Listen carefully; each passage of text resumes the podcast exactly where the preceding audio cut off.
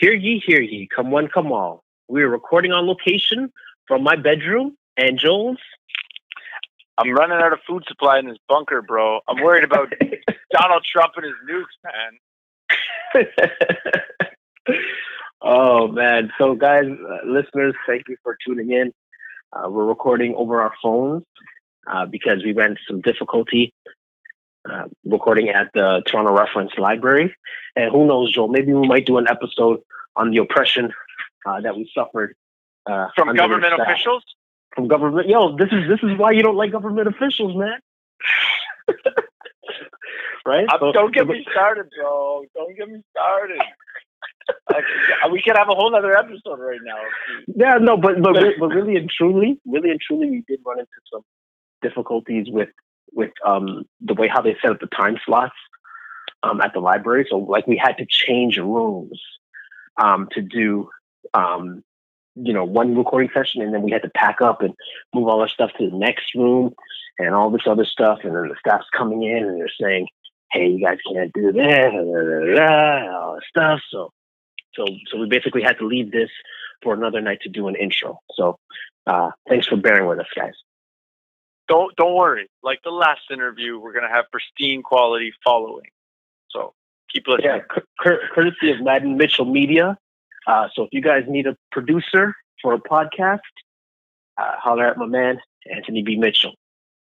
Now, with that said, uh, what you guys are about to listen to is an episode on social justice and the gospel and the petition.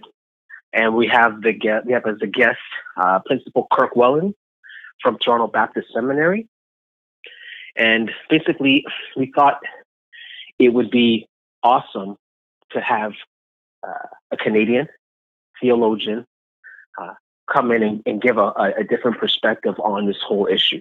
Uh, essentially, what we want this episode to be is uh, because you know everybody's been talking about the social justice and the gospel issue, but we want to bring a different perspective in regards to um, what reconciliation between uh, both camps can look like. Um, yeah, so that's, that's so that's where we're kind of coming from. So we, we hope that this episode would be an encouragement to um, both sides, and that we would be able to uh, patch things up, not compromise, but be able to have real discourse as opposed to, um, you know, trigger fingers But- turning to Twitter fingers. Uh, the the grenades being thrown as Right. we Right, right. So, so Joel, what did what did you like about this uh, interview? Um, I mean, I, I went in. I didn't really know where he was going to stand, right? So, um, I think we we we definitely put some, give him a couple tough questions. Um, you know, I, I I maybe called out a few people in terms of listening to some people on one side or the other, and just kind of, you know, I wasn't. I personally, I haven't been happy with the discourse because it, it hasn't seemed like dialogue at all. And I Right. thought he did a. I thought Kirk did a really good job of of laying out what the dialogue should look like, um, and and and I think he identified uh, fairly well why there's a bit of you know miscommunication. Right, right. But at the same time, I, I also like the fact that we were still able to um, be as gracious as we can to both sides. Um, even though, you know, like, yeah, even though, like, you know, we can be honest with whether we agree with somebody or not, but at the same time, we could be, we were uh, gracious in, in regards to extending um, faith and, and goodwill to both sides. And I hope that, you know, both guys from both sides would be able to um, communicate. And to say and- that we were straw man free. straw man free. Right. So, I mean, for the listener, if they think we weren't straw man free, reach out, tell us, you know, give us your feedback, let us know what you thought we misrepresented, and, and hopefully we can can clear that up and, and hash that out even. Yes, definitely. Um, but with that said, uh, Anthony B. Mitchell, our wonderful producer, friend, brother, and DJ for events that we plan to have in the future. Roll the clip. If you don't read the newspaper, you're uninformed. If you do read it, you're misinformed. What is the long term effect of too much information? Information, information. I just need some information. I've been dying, I've been dying. Is it lack of education? I've been reading, I've been reading without any transformation. I'm addicted, I'm addicted. Is it overstimulation? Hey. Welcome to the Six Cents Report. The Six Cents Report. Okay, well, thanks again, uh, Principal Wellum, for showing up. uh, can you please give the audience uh, background on yourself? Okay, I'm the uh, principal of Toronto Baptist Seminary, and I have been uh, principal since 2009. Uh, before that, in 2006, I uh, came full time teaching systematic theology, and and then along the way, I picked up pastoral theology, and now, in addition to those, I'm the principal. I have uh, a number of years of pastoral experience. Was involved in three churches in southern Ontario, one of which was a church plant that I was at for 19 years. So, altogether, about 24 years of uh, pastoral ministry. And now I'm in the seminary setting, preparing people for Christian service. Okay, wow. Okay, well, I guess we can jump right in to the issue at hand uh, social justice and the gospel. Uh, now you're representing Toronto Baptist Seminary. Uh, where do you guys? Where does the school stand on on on the petition that was put out? Well, we uh, have read the uh, petition and um, are aware of what it says. We, uh, or my, I should say myself personally, but I think this is true of the school as well. We're always a little uh, wary of statements like this. It's easy to um, make statements and affirmations and denials and kind of draw a line in the sand. And that needs to be done sometimes. You do have to sort of clarify what you believe and what you don't believe. Like um, Jesus died on the cross. Yes. Yes, I can. yeah. but uh, uh, some, you know, as soon as you do that, of course, you're, um, you know, you're inviting uh, discussion and oftentimes controversy. And there's nothing wrong with that. I, I just think that when statements like this are drawn up, that they need to be followed up with discussion. Uh, you need people to um, talk through some of these issues and and hopefully reach some conclusions that are consistent uh, with uh, biblical teaching. So, you know, for me, when I look at this issue as a whole, I think I've thought most of the criticisms towards the writers of this to some extent have been talking past them right? There's a bit of like miscommunication and i think the biggest thing to clear up is uh, where i think that miscommunication is happening is on what is social justice. Um you know just to contextualize and maybe i'll shape your answer a little bit but hopefully not. We we did an episode our like eighth episode. Um it's one of our better episodes pretty much. Anytime we do something that's you know a hot topic, we get a good download number. But um, we, at least me, I'll, I'll say we, but I know for sure I took issue with so much of social justice really being collective justice. And when you have an idea of collective justice, there's a huge opportunity to coming at the cost of an individual's justice. I mean, we use the example of O.J. Simpson, where arguably it was collective justice for the black community, but anyone who looks at the case knows he was guilty. And it was injustice for the victim's family. Um, so I'm just curious on you know when you hear social justice, what do you think? Um, and and do you agree that maybe that's some of where this disagreement is really because they're using different definitions of the same term? Yeah, I, I would agree with you that I think the response that I've seen to this, the negative response, hasn't really dealt with what they're saying. They do seem to be talking past, and that happens whenever you get these kinds of statements. As it seems to me that uh, people uh, don't read them carefully, uh, pick out what they want to uh, talk about or what they disagree with, and fail to take into appreciation the overall context. I think you're right. I think a, a critical issue is the definition of social justice.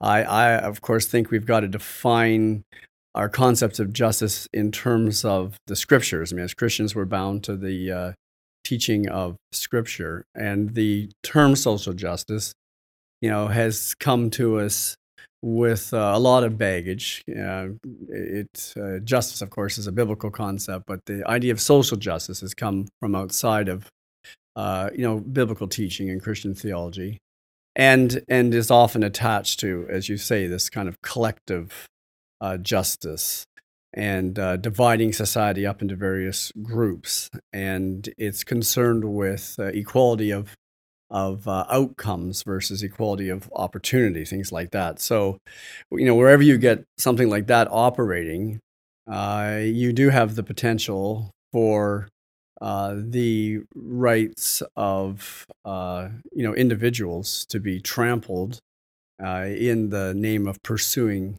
some kind of collective justice. So that uh, you know that's I think a concern of the writers of this document, Mm-hmm. and um, you know, one that is legitimate and that we need to take seriously. Okay. Wow, that's helpful.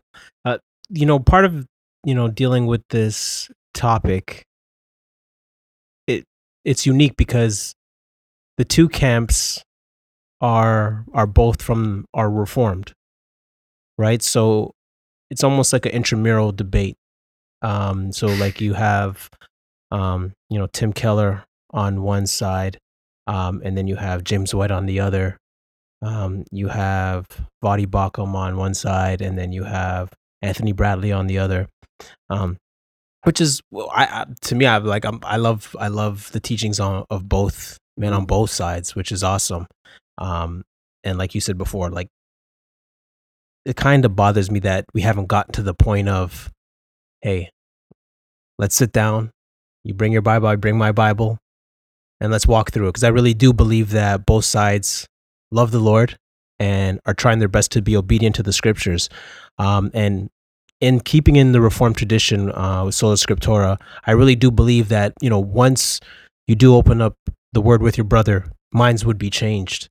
Uh, but it almost seems like because of you know social media, um, you know, uh, trigger fingers turn to Twitter fingers, Keyboard Right. courage. keyboard courage, thumb thugging. It's just, it's, it's just, it just, it's just really sad. It, uh, it's gotten to that point. But uh, have have you um, gotten a chance to to speak to anybody um, about it? Well, we've talked about it a little bit at school. Um, I raised the uh, the document, the issue of raising the document at a couple of student chapels, and then in and I've touched on it at points in systematic theology and pastoral theology.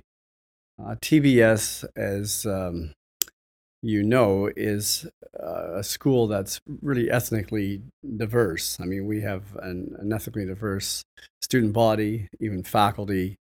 Um, we're located in the heart of Toronto, you know, one of the most, if not the most diverse city in all the world.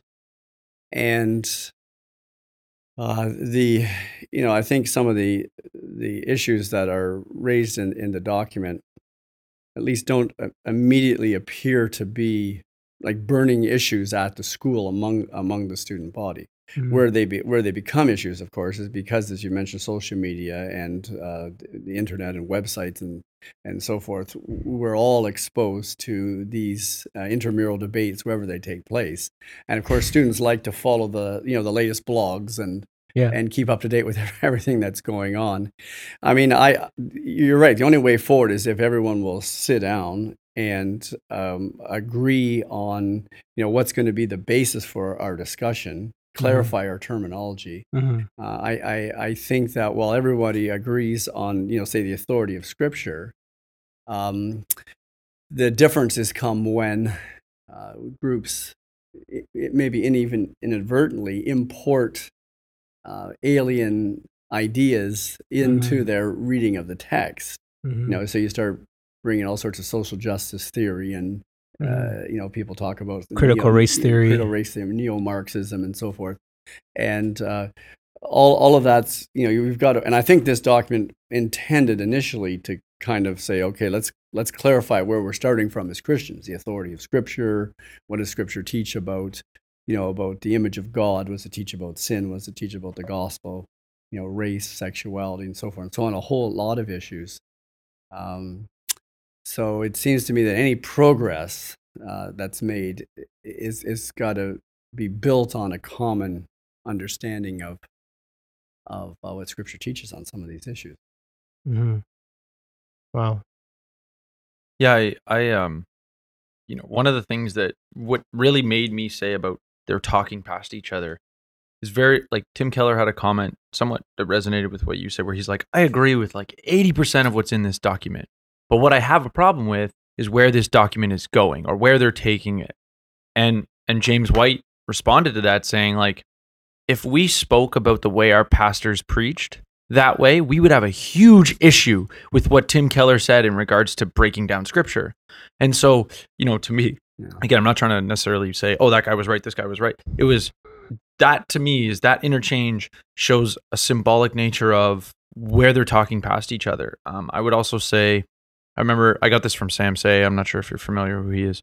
He was critiquing some of the stuff that happened at MLK 50 and Together for the Gospel. And he was like, uh, me, he's like, I'm someone who disagrees with these white guys, which is kind of peculiar as it is a black guy. He's saying I'm disagreeing with them, and they're they're not having anyone who agrees with me on the stage with them. There's this where I would say I'm concerned with creating our echo chambers within Christianity. You know, one of the greatest things I think, as you said, we use the authority of Scripture as our, you know, objective truth. Um, getting in a room to talk about something with with somebody who has a difference of opinion is is so fundamental because we know okay we're going to go back to this item that's going to or this document that's going to be our benchmark when we're in a disagreement if if one of us is in agreement with the scripture and the other isn't we know who wins um you know so do you have any insight as to maybe why that conversation is not happening why why are these even you know this document it's it seems like there's a lack of and maybe I don't know which side's at fault, but there's a lack of engagement with those who signed it, having conversations with those who they're kind of, you know, pushing up against. Yeah. Now I I'm only sort of looking at this as an outside observer Yeah, in some ways course. from the you know from this vantage point in Canada. I've heard uh, uh, James White uh, speak about the issue on his podcast a number of times, and um, you know from a from an exegetical standpoint, he does a fine job as far as I'm concerned. Uh, I've also heard the you know the clip of Tim Keller uh, responding to um, where asked a question about you know what he thought of it and saying as, as you've indicated yes if I go through it line by line section by section I agree I agree I agree but and uh, I'm I'm I'm sympathetic with the uh, exegetical work that's represented here and what uh, you know Dr. White is saying uh, with what uh, Tim Keller says, I can I can kind of understand that from this. I, I think his coming from a place of being somewhat suspicious, maybe of the mo- of the motivation, which I think you've got to be very careful of. You know, it- how do we know you know exactly what's going on in someone's mind or someone's heart, that kind of thing. But I, I think if I understood what he was saying correctly, is that yes, although this may be you know biblically theologically correct uh, just the presence of the document at this particular point in time, given given the um, you know the strong feelings that exist, um, you know, may um you know exacerbate exacerbate the the issue. That is, Mhm. people may feel, well, what you're doing, what these guys are doing, is just coming out and kind of putting down anybody who's concerned about racism or anyone who's concerned about you know uh, social justice.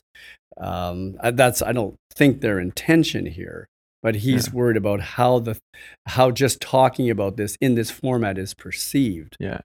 And you know that's something where I think, well, you know, I'm in Canada. This is in some ways outside of my realm of personal experience. If I were, uh, you know, living in the United States um, and my experiences were different, maybe I would be more sensitized to some of the feelings that that someone like Keller might be Mhm. hinting at.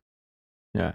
No, absolutely. And I, I have you. I don't know if you heard uh, Russell Moore speak on it. I read. I listened to his podcast, and one of the things he said that was, you know, again, like one of the big reasons why I'm like they're talking past each other. He's like, all of these people who signed the document as founders don't live out social justice in their day to day.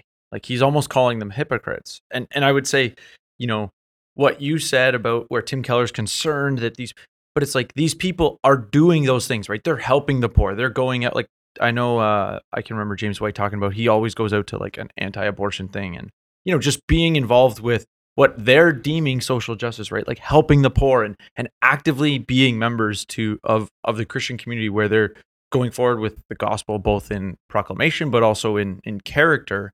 Um that it's to me I'm like, okay, I hear that, but they're if you're pointing out that their character says you might be concerned that their statement is dividing, but they're all the things that you want to do that you're concerned this document's not doing, all of these guys are actively doing. Yeah. And and and that's where I'm like, you're concerned with not you, but there's concern, oh, the perception is, but blow up that perception by pointing out the character of these men contradicts what your perception is.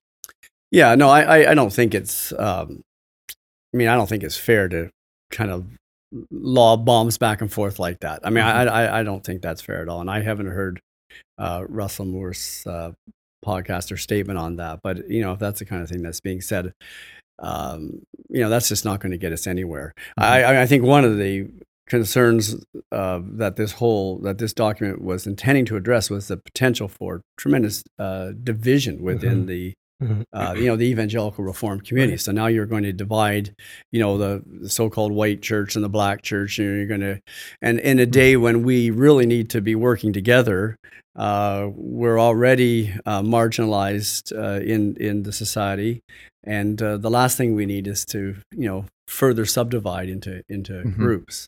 So to me, that's those th- that, that's unfair, and it's not really sticking. I mean, if you're if you don't like what's being said, you need to tell us why, Mhm. and you need to uh, you know restate things in a way Mhm. that you think uh, is more biblical. And if you're not prepared to do that, then we're Mhm. not going to get very far in this discussion. Right. Would you say that uh, the context is different for us as Canadians um, versus uh, the American um, Christian perspective on on these issues? again it um, it, it feels like that to me um, but then i'm not i don't have a lot of personal experience with you know what has taken place what is taking place uh, in the Mhm. united states Mm-hmm. uh, up here i mean if we're talking about you know race relations and racism my perspective is that you know this it's always the result of sin and uh, no you know one group uh, has a, a kind of corner if you like on on racism uh, sinful human beings uh, can have wrong attitudes towards other human beings who are equally made in the image of God, and that expresses itself in all kinds of, of different ways. Uh, and, and so, from that standpoint, racism isn't found everywhere. It's found in Canada, it's found in the United States. Uh, it's Sin's found everywhere. Yeah, it, wherever sin is found, wherever sinful human beings are found, you're going to you're going to have uh, racial and other problems, lots of other problems. Mhm.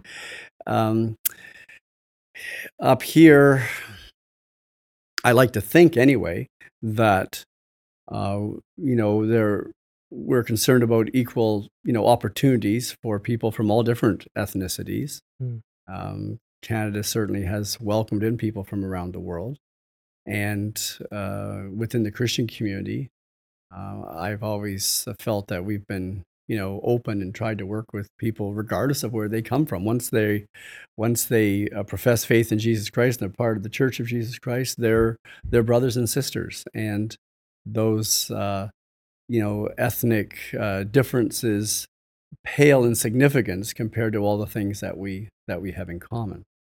Right. So, in light of like, because yes, the, in in Canada here we we champion the idea of multiculturalism, uh, maybe sometimes almost to a fault. So, uh, for me, I feel like the social justice issue looks different here. It's still it's here, but it looks different in the form of like a multiculturalism uh, to the extreme, uh, where you're at, where we're at the point where um, again, political uh, um, uh, political identities uh, and so forth. So, like for example, for me, the, tell me if you agree with this. Like the the easiest or the best definition I can give for social justice is, um, you know, looking at political identities, and it's not for anybody who's a white male, Christian, Check. heterosexual. Oh, right. right. So, uh, working from that definition, uh, w- would you agree with that? You just restate that again. Uh, the definition of, of social justice. So, social justice is um, looking for ju- justice for a particular group, but Except for except for What Joel uh, is. White what you mean. Males, heterosexual, Well, that's that's what it, Chris, and even Christian, because Christian is in that as well. Um, yeah.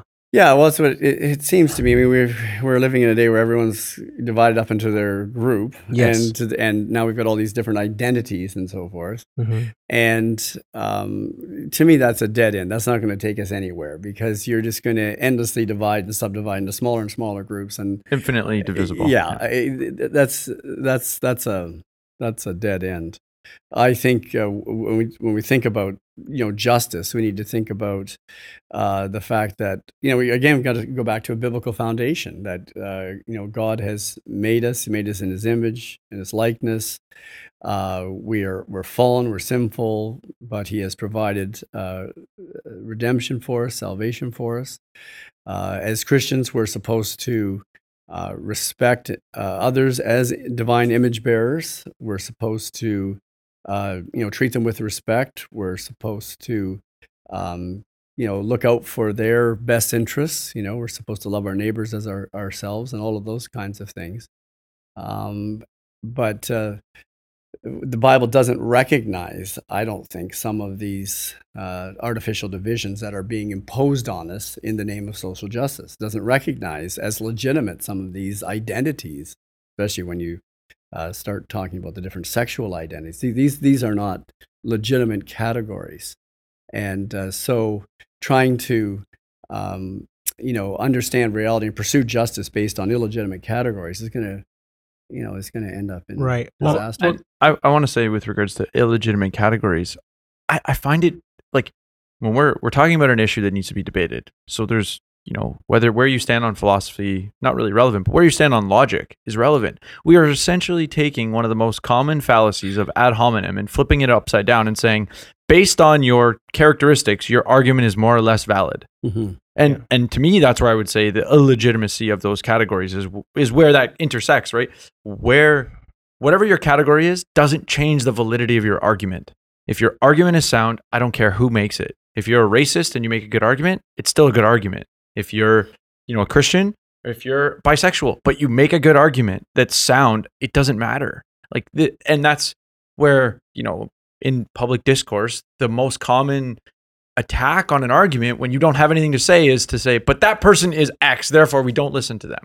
But now we're just flipping it upside down. So I, I just thought it was a good point of clarification because, you know, recognizing who a person is with regards to their argument to me is completely irrelevant to the to this conversation. in terms of, of the of these uh, identities that are being Yeah. yeah i see what you mean right Right. It's it's true because like one one aspect of the social justice debate that I'm I've been really looking into and and, and studying is the issue of race. So the divide between the two camps. So so just so I don't use like political terms like conservative side or liberal um or left or right, uh I usually call team woke, right?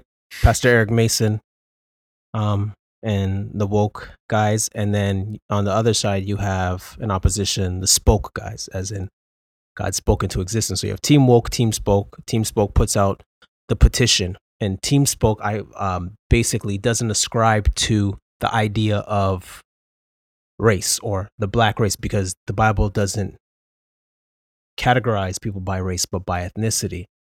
Um, but team woke oh man.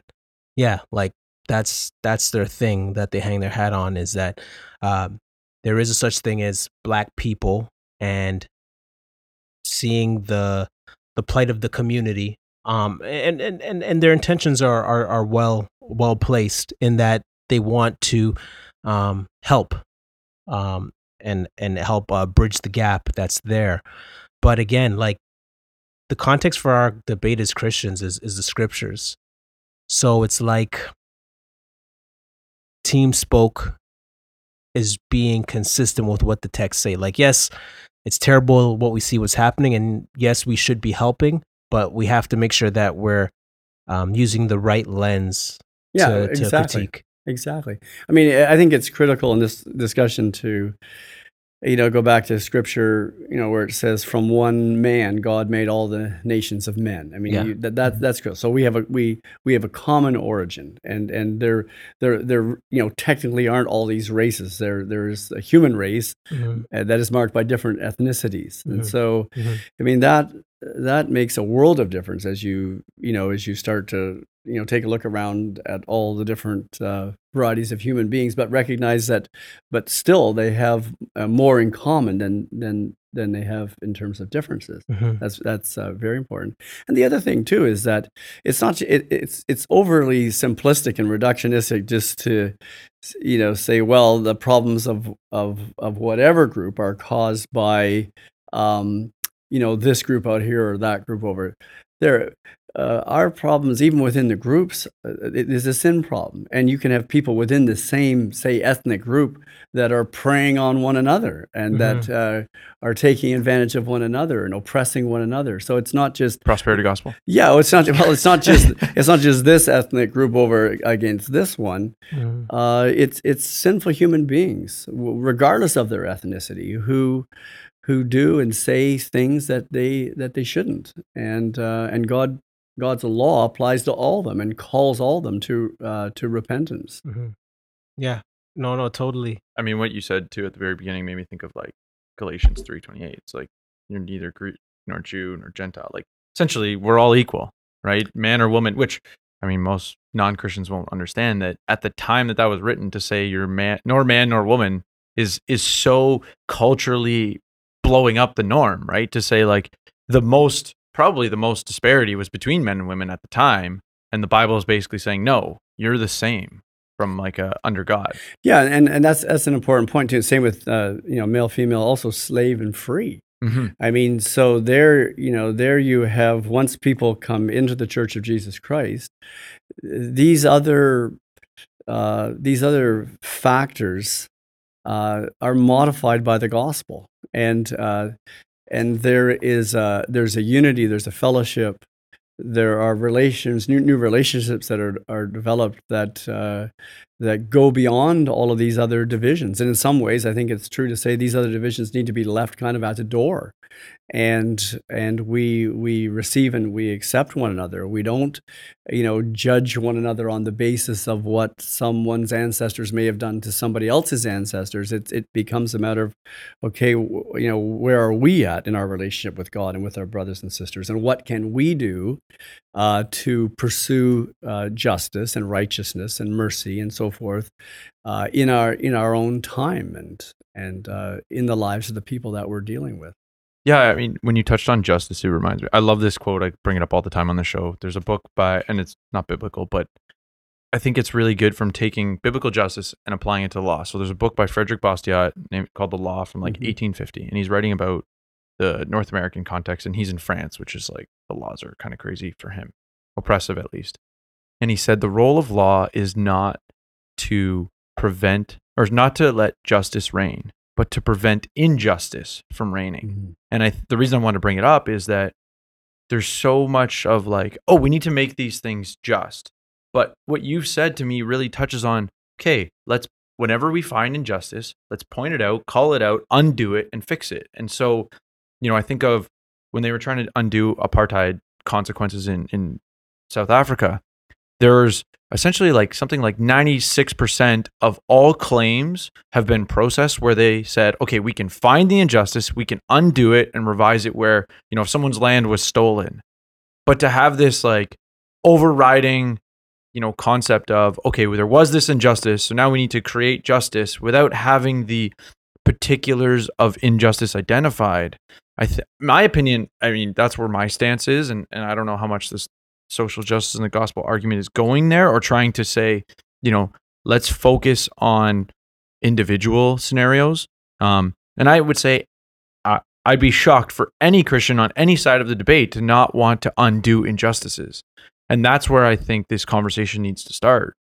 Would you agree? Like, do you think there's other right? And when I when I think also we have to keep in mind if, if we're going to be guided by Scripture, and I don't mean this as uh, you know in any way a cop out, but you know our, the Scripture clearly teaches us that ultimately uh, the only way in which justice can be established is by means of the cross, and the full uh, implementation of that justice and that righteousness awaits a new heavens, a new earth, uh, which will be the home of righteousness.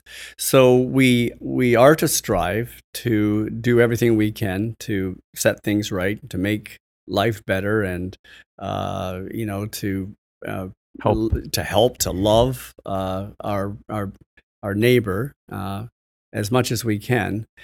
But uh, our our efforts, no matter how noble, are always going to fall short. We're Mhm. never going to achieve perfect justice for all people or or uh, righteousness or anything else. We, we we can't do it as human beings. It requires God to intervene in the situation, and uh, ultimately, our enjoyment of that uh, awaits the world to come.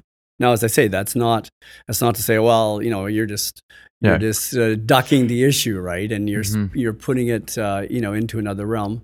No, we're just we're just recognizing that we have to operate within that framework, and uh, we we are responsible to do what we can. But there's just no way we're we're going to rid the world of uh, of injustice as a result of government policy or or anything else. hmm No, it, I always find that the conversation starts theological and then it ends economic. Yeah. You know, ec- in economics, in that, like, yes, we have a mandate to go help and do good works, but like Joel said before, like the Bible doesn't tell us how. Like, and that's a that's a question of economics and really thinking through. Okay, these people are poor. Why are they poor? Right.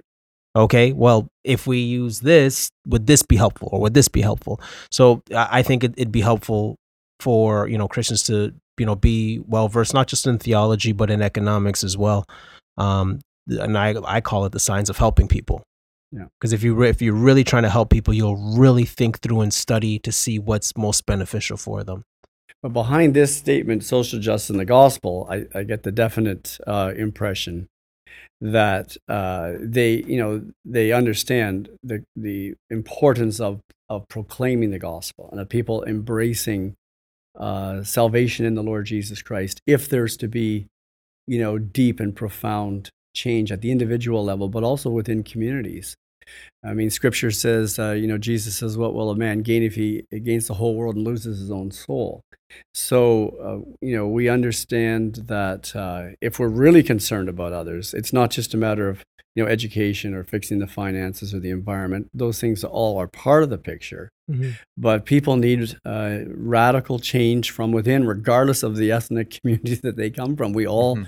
we've all fallen short of the glory of God. We need to be uh, redeemed, um, you know, by the power of God's grace. So, and that's a distinctive contribution that the church can make. You're not going to get. Uh, no one else can communicate that message. That's Mhm. our distinct responsibility. So, yes, we're concerned about all these other uh, things, but we must not lose sight. And I think that's their they're about the end of this document. We Mhm. must not lose sight of the centrality of the gospel in the pursuit of Mhm. justice, righteousness, and all these other uh, Mhm. things. Yeah, I would agree. I definitely thought that their focus was to say, you know, let's not take the gospel and and spreading of the gospel away from the centrality of our calling.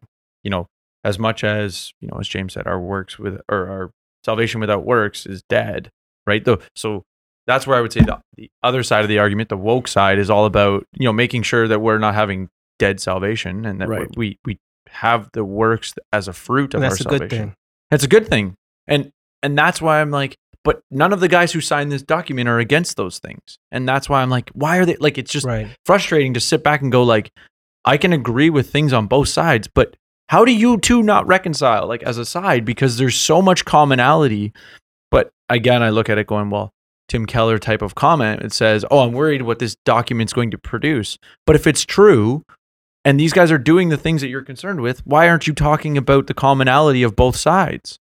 Yes. Um, so Well, we have we we do, and I'm not I'm not aiming this at any of the signers or the opponents of it, but we we always have to be really careful that we check our egos at the door. Yeah. I mean, you you get into these different associations and ministries, and Mhm. And they you know they have a life of their own, and they have their own The sin of pride. constituency and their own yeah, well their own their own following, and you know we really need to be careful that we're hearing each other, we're listening to each other, we're thinking the trying to think the best of each other. You know, we have to be really careful when it comes to judging people's motives and the intention of their Mhm. heart. Uh, and when we can all be, you know, guilty of that. That that actually references a really I don't know. Did you do you read much of Tim Challies's work? Uh, I've I've seen Tim's work. I haven't read it on this particular issue. No, well, he he actually has something unrelated but related was he did a two part series on you shall not bear false witness against your neighbor, and he and I thought there was so much exactly along the lines of what you just said, where like part one is like what's your what are you supposed to do, but then what are you not supposed to do? We did the affirmative and the negative, and so much of it was around don't assume false motives. Like if anything, be gracious, especially about a Christian brother. You're you're gonna assume he's following the you know morality of the gospel, the morality of the mm-hmm. Bible, and and so let's try to represent him as strong as possible when you're critiquing him. I mean, that's you know to give you a bit of insight. That's so much of why we do this is like we want to straw. We don't want a straw man. We want to be straw man free. We want to be steel manning or iron manning the other side of the argument. Give them if they sucked at presenting their argument, let's present it even better and then engage it Right. in order Yeah. to make the conversation as productive as possible rather than being like, yeah, I won. Like it's not about winning.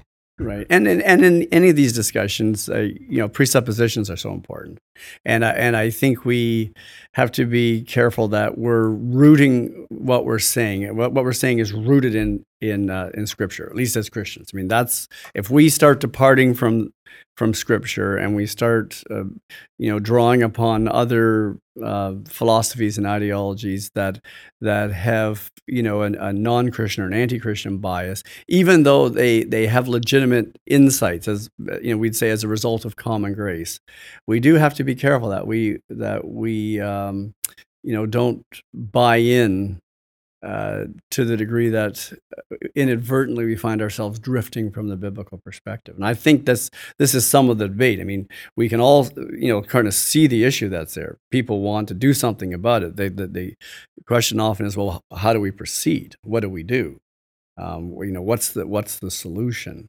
And that's where we've got to, you know, think think carefully. But beyond thinking carefully, we got to do something. You know, you uh, sometimes we're great at just discussing these things back and forth, but Yeah. uh, I think there can be frustration within the Christian community because they say, well, uh, you know, we've talked about this thing endlessly. What are we really doing to bring about change? Right, right. And I mean, like, I hope, you know, I'm praying that it comes to a point where, you know, one guy just calls another guy and says, hey, come over. Right. Right. Because I mean, like, if Drake and Meek Mill can patch things up, I mean, why can't Team Woke, Team Spoke, you know what I mean, come together, make things happen? But, you know, it is what it is. And, and you know, we're praying, and, and, you know, the church has always prevailed. Right. Like Jesus said, you know, upon this rock I'll build my church, and the gates of hell will not prevail. In that the church is advancing, and you know that's why I'm not sweating it because yeah, the church will prevail, and I really do believe when Jesus said it, he meant it. So you know, our fickleness is not going to divide the body. It, if Jesus is the head, ain't nothing cutting up the body of Christ. you No, feel that's me? right. You know, it's, that's just not going to happen. So everybody can just chill and and and come and talk to each other. Like it's it's not that big of a deal. You know, it's crazy. But th- another question in a different direction. You representing Toronto Baptist Seminary, um, a Reformed seminary, uh, and then Union, um, that made a statement um, on on on the social justice issue. Can you talk about that for a minute? Well, the uh, the statement that was put out by Union Theological Seminary in New York, uh, you know, we, we we just don't have a lot of sympathy with that. I mean, that was that was not just a, a rejection of the arguments with regards to uh, this particular statement, but in my mind, it was repudiation of historic uh, biblical Christianity. So al- almost at, at every stage along the way, beginning with the doctrine of Scripture, where they basically, you know, affirm that it, it's uh, you know full of errors and and and uh, you know is to be interpreted carefully in light of that fact. As soon as you start with a premise like that, you know it's not gonna it's not gonna end well. Mhm. So I mean, there. You mean you agree with the inerrancy of Scripture? Oh. Yes, and, and in fact, I do. Um, so yeah, we're not. That that's that's problematic. It's not really a surprise. though. I mean, um, some of these uh, institutions have been heading in that direction for a long time, and So okay, and that's exactly where I'm kind of going with this because how do you guys as a school, as a seminary prevent yourselves from going in that direction? Even like just as the students um and dealing with the student body cuz you know, social justice is a thing. And you know, your students are have have their minds made up on the issue. Uh you know, whether whatever side they're leaning. So h- how do you guys you, for those who don't know, like Toronto Baptist is a pretty small school. Um, it's pretty small and tight, so you pretty much know everybody. But how do you guys continue to keep the gospel the focus? Well, it, it is, uh, TBS is a small school. Uh, it's been in existence for over 90 years. And, uh, you know, it, over that period of time, it has, you know, had its discussions and debates and, and you, you might say it's, it's ups and downs. Uh, but, uh, but it has, you know, remained true, I think, to the original convictions um, that brought it into existence in the first place. And you know, one of the ways that we try to maintain that is just we're very conscious of who's teaching there, where they're coming from, what they believe. We do have a statement of faith, and we uh, expect people to adhere uh, to that statement of faith. And with regards to students, uh, we try to uh, teach them uh, what Scripture uh, teaches us and we do it aware of all sorts of different ideas that are out there and we try to present uh, alternative ideas fairly uh, as we talked about earlier not just setting up straw men that are easy to knock over but we try to represent uh, the positions of uh, opponents to uh, christianity and to a biblical christianity as clearly as possible and uh, and communicate to students this is why i mean in, in some ways there's nothing really new under the sun uh, you know, heresy's heresy. It comes dressed up in new clothes and with new language every once in a while, but but underneath it all, it's the same old thing. And so it's a matter of of teaching people as best we can the uh, truth of God's word, and and then encouraging them to analyze all these other ideas in light of that. Okay. So then, for those people who, those Christians who you know don't go to seminary and don't get the rigorous teaching uh, that that your students do, uh, sitting under the preaching of their pastor every Sunday. Uh, now, this is more so addressing the pastors who do not comment on the social justice issue. Um, so what I'm asking you is, as a pastor and you're preaching, and, and you know, you said you're you're you're you you teach pastoral ministry. Uh, what are the pros and cons of um, politics in the pulpit?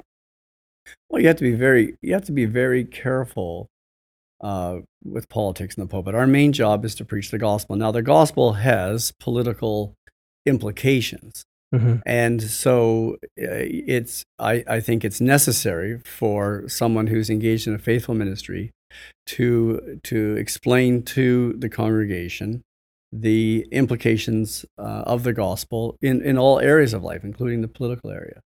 And a, a wise pastor will know his congregation, will also have his pulse on what's going on in the general society, and will, um, in, in the application of God's word, will try to provide his people with some guidance as to you know how to how to negotiate some of these controversies and these very real issues. We we certainly don't want to just circle the wagons and and you know remain in this little insulated community and pretend that none of this other stuff exists because it does. And in our day and age, you can't escape it. We have YouTube, we have Twitter, we have Mhm. Facebook. I mean, Mhm. there's just no way people can uh, not be influenced by what uh, by what they're hearing. And so knowing that yeah, we have to, uh, first of all, faithfully articulate what Scripture teaches, but then we've got to think long and hard about it. Well, how do these things apply to the people that are, you know, who are listening to us? We we want people to be well rounded and and uh, you know prepared to uh, face the onslaught that's inevitably coming. So I have a, a thought in terms of, you know, do you ever get into a conversation around like giving, you know, maybe some objective criteria of like, you know, what could a pastor be thinking about? Whether there's two parts of this. One, should they talk about something? But also, two, is there a method other than the pulpit where this it might be better to to address this issue? Yeah, I mean, you can do it in small groups. I mean, it's uh, uh, small group ministries within the church are a wonderful opportunity to discuss, uh, you know, in more detail, uh, some of the things that uh, you know are covered more generally, say from from the pulpit in a Sunday morning worship service. Uh, you could also, uh, within the church, have uh, offer classes or courses uh, where you know, people come to study particular areas of theology or apologetics or ethics or something like that. So, eh, but I still think, though, one of the biggest things that both ministers and people need to do these days is to is to read the scriptures. They need to be reading the scriptures. Our uh, our biggest problem is we just do not know uh, the Bible well enough, and not just mm-hmm. read the, our favorite parts of the Bible, but read the whole thing. Start in Genesis, read through to Revelation, and and continually uh, be doing that because uh, scripture, if if, if uh, our minds are filled with scripture and we get to know the scriptures well, um, we start to think, you know, in biblical categories, and it gives people a foundation on which to try to um, process all the ideas that are coming at them. So, uh, I mean, to unless you got something else on social justice, I got a, a good pivot in terms of exactly along those lines. I'm, you might guess where I'm about to go with this. Um, you know, with regards to the law that just passed in Canada, with regards to cannabis law, um, I'm thinking of I was at the Stand Firm conference, and I believe it was Tim Challies that, that it was it was more of a conference for uh, pastors and and leaders within the church, and he made a really bold statement that I thought was well. He said, "You should have a well thought out position as a church or as a, a leadership team towards cannabis for your congregation." Um, and so just kind of using that as an application of all the things that you've just said, not necessarily I'm not saying you need to state what your position is, but you know, how would a church approach that issue? Um, because the laws here have changed, and and for anyone who's kind of, and I don't agree with this position, but for anyone who kind of just simply goes, well, whatever the law is tells me what the morality is in this country, um, and they you know default to, well, now that it's no longer illegal, it's no longer immoral um, you know, how would you maybe guide a pastor or even just comment on that whole scenario? Well, uh, first, we'd, we'd, you know, congregation needs to understand that just because it's legal doesn't mean it's moral. Mm-hmm. I mean, we're we're long past out on so many issues. I mean, what what the government allows in many areas is uh, forbidden by Scripture. So mm-hmm. you you cannot use uh, government legislation and the decisions of the courts to give you some kind of direction with regard. Now that's a shame. It would be wonderful if uh, the laws of Canada were based on uh, on Scripture, but that's that's just not the case in so many areas. And with uh, something like cannabis, where you have a substance that has been illegal and so uh, the argument could be, well, you shouldn't partake of it as a Christian because you're supposed to respect the laws of the you know, land. the laws of the land. So so you have a, a, wholesale change like that. Now you have to you know look at it from other standpoints, and you know when you, something like that, you come to Scripture and you you know you find out that we're to live uh, sober minded, uh, we're to be sober minded, we're to live uh, you know godly lives, we're we're not to be mastered by anything, we're uh, you know we're to uh, you know keep our, our, our minds clear and focused on the task at hand. So you you you look at a substance like that and you say well uh, you know is is usage of this substance consistent with uh, some of these ethical demands that are uh, given to us in scripture? And i think the evidence is pretty clear that that's Mhm. that's not the case, and and not just to mention that, but it's you know the whole stewardship of our of our money and our resources. I think one of the tragic things behind this is is you you see, uh, you know, it's a- it's a money grab. Um, yes, they may be concerned about um, you know uh, crime, the involvement of uh, you know crime with uh, marijuana sales and so forth.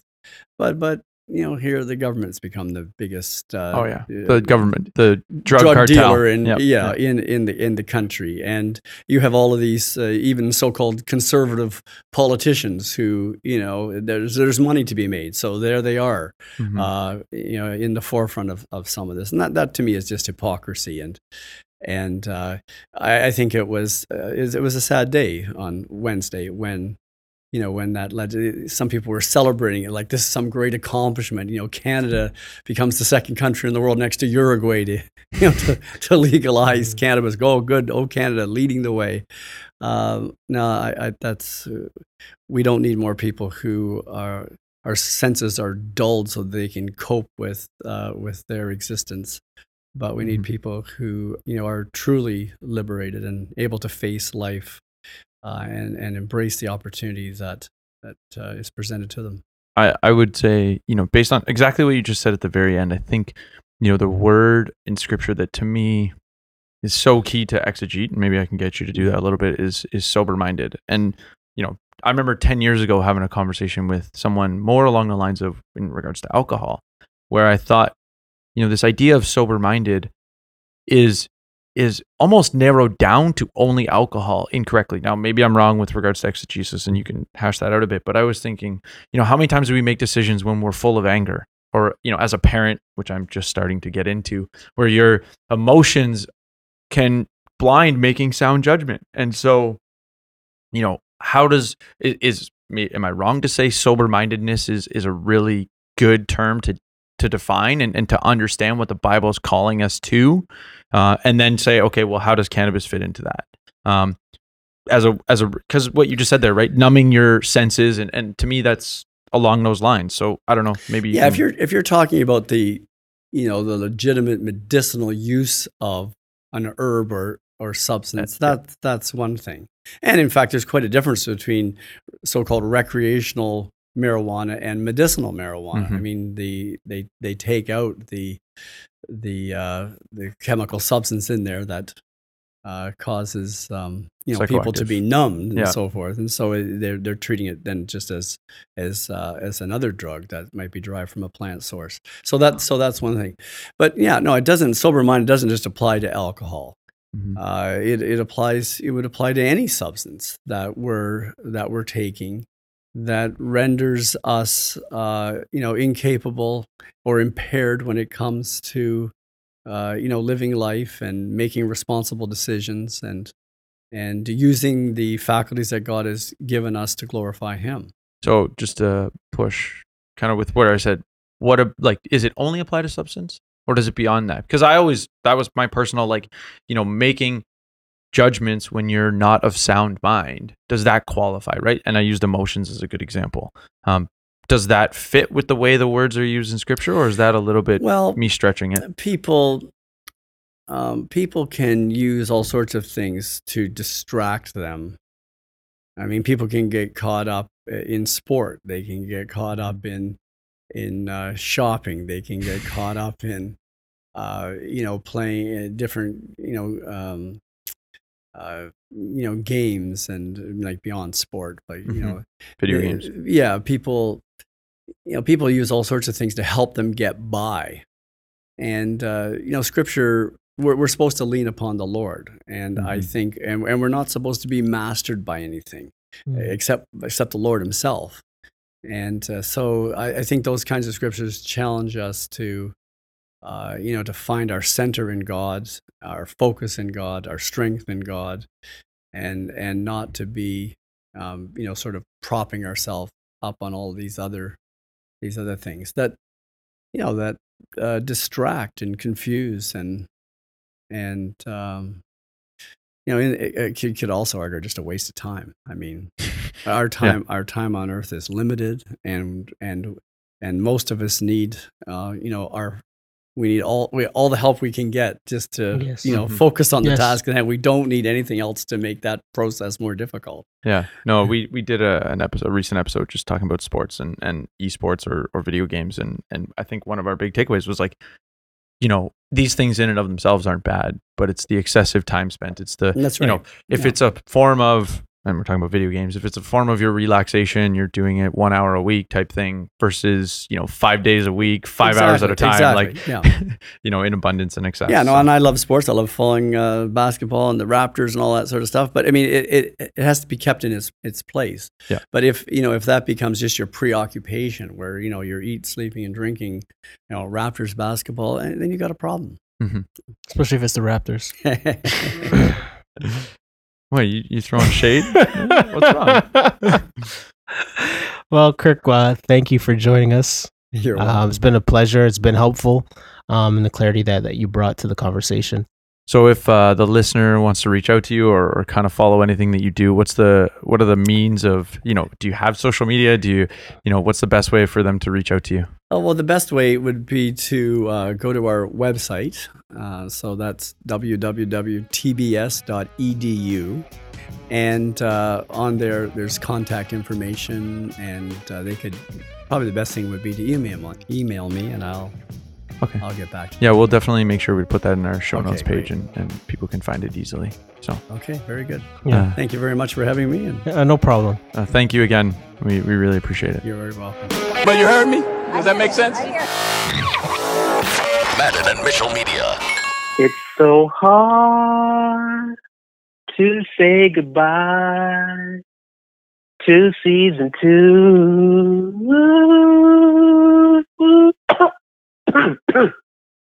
Uh, Are you okay over there? Huh? What? Are you okay over there? Hey man, it's very sentimental right now, man. Like this is the end of season two, and I mean, you know, so many memories, man. I know, 38 episodes deep. But we'll be back. We'll be back. so please, you know, you know, don't unsubscribe. We still got more episodes coming in the new year.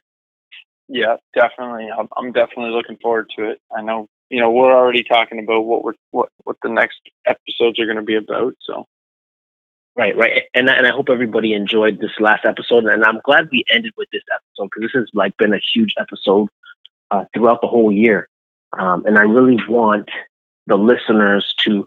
Um, well, well, I'll put it this way: this episode really embodies everything that we're about, right, Joe?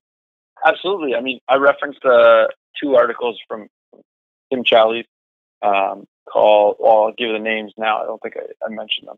Was uh, one was called "The Duties Required by the Ninth Commandment," and the second one is "The Sins Forbidden by the Ninth Commandment." Uh, and the ninth commandment being, "You shall not bear fault, false witness against your neighbor." Um, and and you know, I think the issue that we're, we're we were talking about um, really centers around having this approach if you want to actually resolve the issue or if you want to to come to some sort of um, you know understanding of the other side. And and i mean you know coming back to what our show is about right? I mean what i just said those the, the headlines of his articles which i which i actually slightly slightly shortened but um is, is really about being straw man free right? Represent the other side as strong as possible because that also means you're understand you're, you're attempt to you're attempting to understand the other side. And whether it's this particular issue which is somewhat of a christian infighting um, there's also you know any issue especially the things that are in you know the public political discourse right now nobody cares what the other side is they just want to tell you why they're right.